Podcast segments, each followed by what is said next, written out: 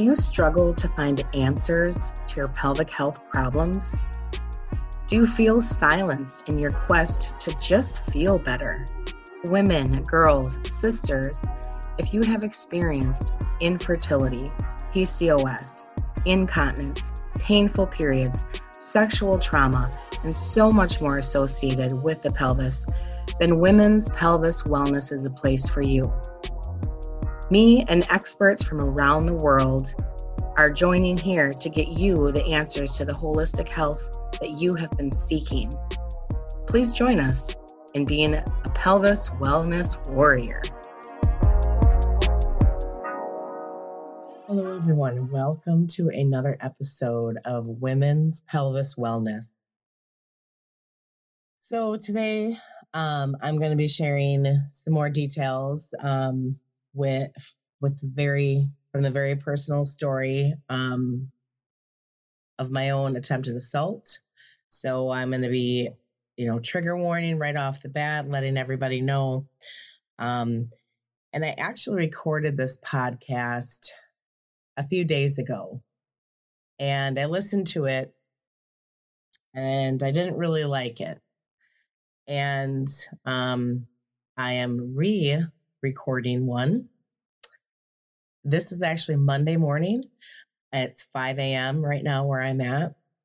And um, I kind of just woke up and said, Well, you're going to record it. You're going to do it right now. So, um, thankfully, this is only audio if I want it to be. I, you know, I haven't done my hair, there's no makeup. I wanted to be completely me and completely raw and unapologetic and share with you um, my story. And I have mentioned it before on here. The reason why I'm talking about it again uh, is actually tomorrow is the one year anniversary of it actually happening, June 28th. And this podcast is going to be aired on the 29th, so on Wednesday. Um, so, yes, um, I'm just going to share kind of how it went down and the result and what I learned through the process. Um, so my friend Arthur Haynes, who I'd known at that point for about six years, came over.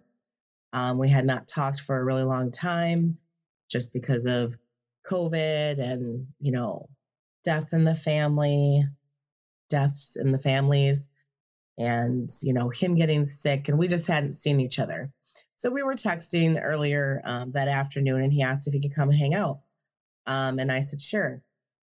And I had actually um, been expecting a phone call to go to another event and do chair massage at an event. So I worked all day, came home, showered quick, threw on a very basic black cotton summer dress um, because I was expecting to do some, you know, to go and to another professional event. And um, you know, I didn't want to have to get too dressed up, but I also didn't want to look like a total, you know, uh, crap show or something. So anyway, um, and obviously it doesn't matter what we're wearing, right? But I did have on a dress, which made things a little bit more um, interesting or inconvenient or easier for him. I don't know. But we had been, it had been raining. So we were I was sitting in my garage in a lawn chair, just listening to the rain because it had been a long day and I was just de stressing.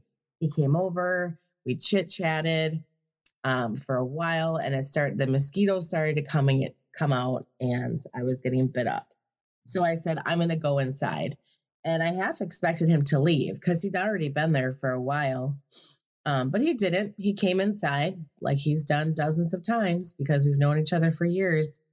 And um, I remember him saying, That dress sure looks nice on you, or you sure look good in that dress, something along that effect. And I had like a fraction of a second where I just paused at that comment, but then I just kept walking to go into my living room because I had made it abundantly clear to this man that a sexual relationship with him is something that I was no longer interested in. Okay. Abundantly clear many times. um, four years. So that was off the table. That was out of the question. And he would always be flirty or maybe say something. And I think he was literally just testing the boundaries to see how serious I was. Um, but again, you know, I, I just paused at that comment, kept on walking, sat down in my recliner, my rocker recliner, because, you know, I have an internal old grandma who really likes rocking. and he sat down on the couch adjacent to me and we were just talking and i remember we were talking about work boots. And then all of a sudden he was just on me. He was just he was on his knees in front of me. He was trying to get his hands up my dress he was trying to get his head under my dress. He kept saying just let me taste it. Just let me taste it. And i was it was just so wild. So I was trying to push him off while trying to hold my dress down, while trying to like somehow shimmy backwards or over the side of the recliner because I was just trying to like get away and defend myself at the same time. And I kind of just like went into this. I didn't, I don't really, I don't remember making choices. Like I just started flailing and I remember saying his name several times. I remember saying stop. I remember like I think I said other words that I don't I don't remember everything that I did say. Um, and then finally I said, Art, are you seriously going to force me right now? And it was like a switch was flipped and he stopped immediately.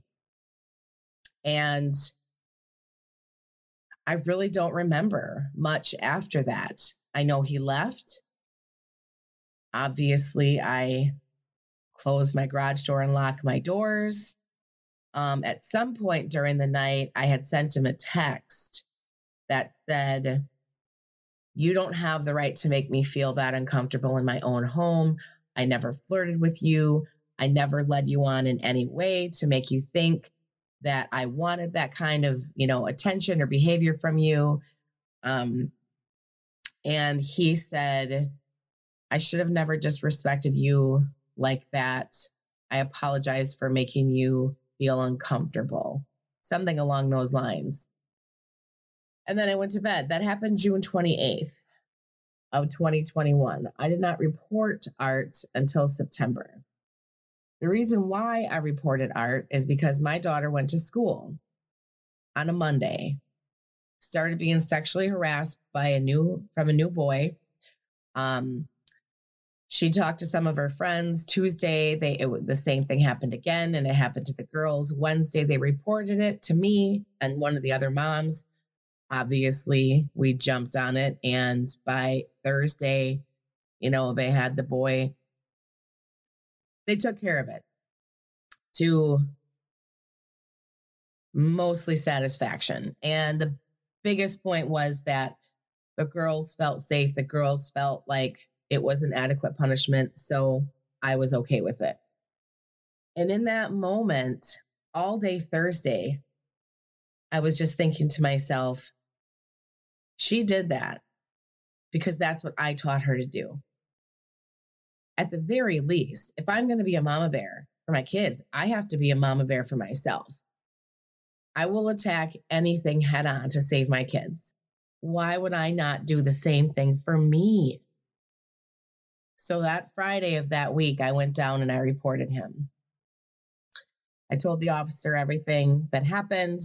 And as I was driving to the, I, I mean, I was nervous, I was anxious, I was you know, the heart was racing. And all I could think of was they're going to ask me if I've had sex with him before.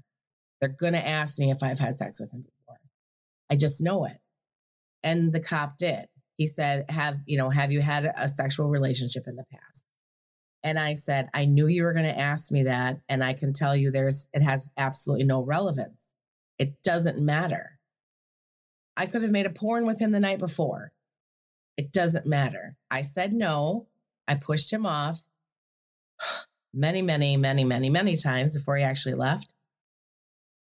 And he said, I just want to know where his brain was. I want to know where he was coming from. I said, I think we both know where he was coming from and what his intention was. But yes, I obviously eventually told the officer we had a sexual relationship in the past. Um, was not working for me, and I made it clear, and I was not interested. Um, and that was that. And he's like, okay. Um, this is the thing. So it doesn't matter what his intention was. I fought him so hard that he was not able to actually touch any of my sexual parts. At least I don't remember him touching any of my sexual parts, meaning n- not my breasts and nothing covered by underwear, according to Wisconsin law. And I don't I don't know if that's national. I just can tell you what was told to me. So he was charged with disorderly conduct, um, which is still a permanent, you know, charge on his criminal record. So learning a lot through the process was interesting. Um, you know, I think after the second or third hearing, the lawyer came to me and he said, Look, he's got all of these character witness statements. He's such a great guy. He would never do this to a woman, all of these things. And I said, How many of those character witness statements are from men? Because Art's not gay and he's not trying to fuck dudes. So those can be tossed, doesn't matter. Um, he's such a great dad. He's such a hard worker. Yeah, he is a present father, which was actually one of the reasons why I didn't report him because I knew that he was the custodial parent for three kids. And I worried what would happen to them if he got sent away. Well, this is the thing me reporting him and his conviction, he was found guilty by a plea of no contest. Those are consequences of his actions. They are not consequences of my reporting him. They are consequences of his actions. So you should never feel bad. It doesn't matter what's going on in their life. I'm sorry, but his kids are not my responsibility. They're his. You know? And if he's upset that that changed anything with his relationship with any of his children, well, that's on him. So I digress. Anyways, um, I said, you know, I could say I knew that Art was a hard worker. He was always trying to do better at work. He got a promotion. I mean, he was a hard worker. Being there for his children was important to him because his father was never there for him. It was very important for him to be there. That doesn't mean that he's not a piece of shit when it comes to women. That's what people need to understand. We can be multiple things. We are multiple things. We have light in us and we have dark in us. Okay? That's just the reality of it. And it comes out in different parts of our life. You know, not everybody loves me. I'm not amazing in all parts of my life. I've done some shitty things to some people before, you know, and I do my best to be better every single day and to not do those things again. So just because you're an awesome present father and just because you're a hard worker also does not mean that you are a rapist, doesn't mean that you are an assaulted person, whatever. Um, I Art did not rape me. He couldn't. I fought him too hard. I don't know. This is the thing. There is something called rape by coercion. When somebody keeps pressing, keeps pressing, keeps pressing, and you just quote unquote give in, that's rape by coercion. That's not an unfortunate sexual experience. That's not just an uncomfortable time. That's rape by coercion. And people, women don't even understand that they've been raped after these things happen. You know, had Art accomplished his goal that night, I would have been raped. And that's just the truth of it. and you can go home and you can love on your children and make them feel super special and pay all your bills. And you can go to work and you can be the shining star and you can climb the ladder and you can still have a dark side. So, those character witness statements, didn't mean anything to me. And I told them, I told the guy that. And after I explained to him my position, he was like, "Oh yeah, I guess." Um, during the sentencing hearing, when I was able to speak, I actually gave two statements. Um, one I had written earlier, and one I had literally written the day that day. My voice shook. It sh- my whole body was shaking. I didn't realize the trauma that was leaving. I didn't realize the trauma that was trapped in my body. And when it when I spoke, my voice shook, but it was heard. The judge didn't buy into any of the bullshit. His lawyer, his public defender, actually used air quotes when he referred to me as the victim, which isn't a very fun word to be labeled, anyways. But to use air quotes, excuse me, bitch. Oh my gosh. Like, and of course, it was an old white dude. I just, I was sickened through the whole process about many things, just, just so disappointed. Um, but my main goal was that I wanted him to have it on his permanent record, and it is. Um, and you know, I mean, he's moved on, and I moved on, and he's going to deal with the consequences for whatever, forever, and I'm going to learn and I'm going to empower people to continue, you know, being a voice. And, you know, I really, I strongly, strongly, strongly encourage you to report your incidences. You know, re- report them, even if you think it's something small. This was my thing. Growing up and, you know, becoming a young woman and going to college and things like that I guess learning from TV, from media in general, rape was always something that felt like it was it was violent. There was violence, there were weapons, there was choking, there was holding down, there was hitting. You know, I've had some, so many instances in my life where it didn't happen that way. It didn't happen that way, you know?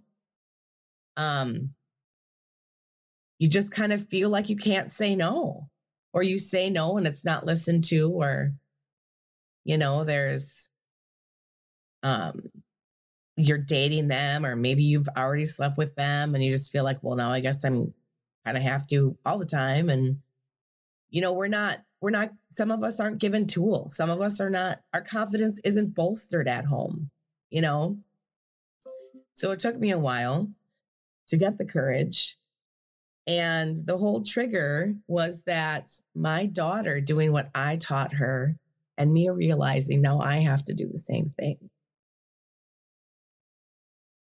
So I am going to continue to move forward. I'm going to continue to exceed, succeed and heal and blossom.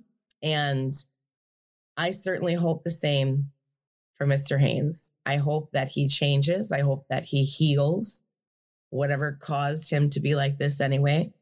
And I hope that he can model really amazing behavior that a man should for his children. And um, I hope that, you know, I'm going to continue to do the same for my kids, modeling that proper behavior. Um, please reach out to people. If you need help reporting it, find someone. There's advocates all over the place. I would go, anyone local, I will help you go to report it. I will go to the hearings with you. Um, and also, if you're not someone who's had that experience, but you want to be an advocate, contact, you know, your county authorities and find out how to become an advocate. Contact any local um, women's communities, women's shelters to see how you can become an advocate to help people to go with people to report these things, to go with people to medical exams, and to go with people to their court hearings um, so that they know that they're not alone. Um, yes. And know that you are worth it. And I love you. Thank you for listening to my story. I encourage you all to share yours. Um, as as we share our stories, we heal and we help other people heal. because there's going to be someone out there who needs to hear it from your mouth. I don't know why that happens. Sometimes we hear a message over and over and over, but until the right person says it as the at the right time in just the right way, that's when that's when it hits us. And there's someone out there who that to them that person is you. So be empowered, be encouraged, and know that you are loved. Thank you for joining me today on Women's Pelvis Wellness, where you can be heard. Because remember, if you're not being heard, you're not being helped. Please join my Facebook group by the same name, Women's Pelvis Wellness, and join a community of women who are there for you to support you, guide you, and love you through your pelvic health struggles. Also, this is a great place to check out my new class schedule. Thank you for joining me and becoming a pelvis wellness warrior.